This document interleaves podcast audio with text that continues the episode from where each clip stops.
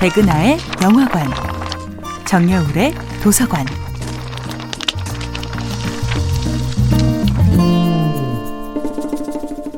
안녕하세요. 여러분과 아름답고 풍요로운 책 이야기를 나누고 있는 작가 정여울입니다. 이번 주에 만나보고 있는 작품은 에드몽 로스탕의 시라노입니다. 시라노와 크리스티앙 모두 전쟁터에 나가고 이제 록사는 크리스티앙의 얼굴은 보지 못하고 시라노의 편지만 받게 됩니다. 그녀는 크리스티앙의 외모가 아니라 크리스티앙의 영혼을 사랑한다고 생각하지요. 그녀는 크리스티앙을 찾아 전장까지 달려옵니다. 오직 다른 남자를 만나기 위해 목숨을 걸고 전쟁터로 뛰어온 그녀를 시라노는 한없이 사랑스러운 눈빛으로 바라봅니다. 그녀를 볼 수 있다는 것만으로도 시라노의 가슴은 요동칩니다. 이제는 아무리 애를 써도 숨길 수 없습니다. 하지만 여전히 아무것도 할 수 없지요. 대리 편지라는 스스로 만든 덫에 완전히 사로잡힌 것입니다. 록사는 크리스티앙의 외모가 아니라 시라노의 편지 때문에 위험을 뚫고 전쟁터로 온 것입니다. 당신의 편지는 내 마음을 뒤흔들었고 그 어느 때보다 당신을 열렬히 원하는 자신을 발견했다고 록사는 당신의 아름다운 외모가 덧없이 사라진다 해도 변함없이 당신을 사랑할 것이라고 말합니다.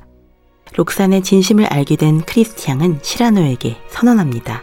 더 이상 연기는 그만두자고 그녀에게 모든 것을 말하고 진심을 고백하라고 말입니다. 크리스티앙은 깨닫습니다. 화려한 글솜씨나 절절한 연애 편지는 훔칠 수 있지만 타인의 영혼은 훔칠 수 없다는 것을요. 절망한 크리스티앙은 전쟁터로 뛰쳐나갑니다. 그리고 적이 쏜 첫 총탄에 맞아 죽게 됩니다. 그 후 무려 14년 동안 록사는 크리스티앙을 그리워하며 수도원에서 홀로 지냅니다. 시라노는 그런 록산에게 더 없는 친구로 남아 그녀를 지켜줍니다. 그리고 마침내 시라노의 진심이 밝혀집니다. 죽음을 앞둔 시라노의 눈빛 속에서 록사는 비로소 자신을 지켜주던 유일한 영혼의 불빛을 발견합니다. 그녀는 느낄 수 있습니다. 크리스티앙이 죽었음에도 불구하고 누군가의 극진한 사랑이 자신을 감싸고 있는 듯한 알 수 없는 따뜻함을요.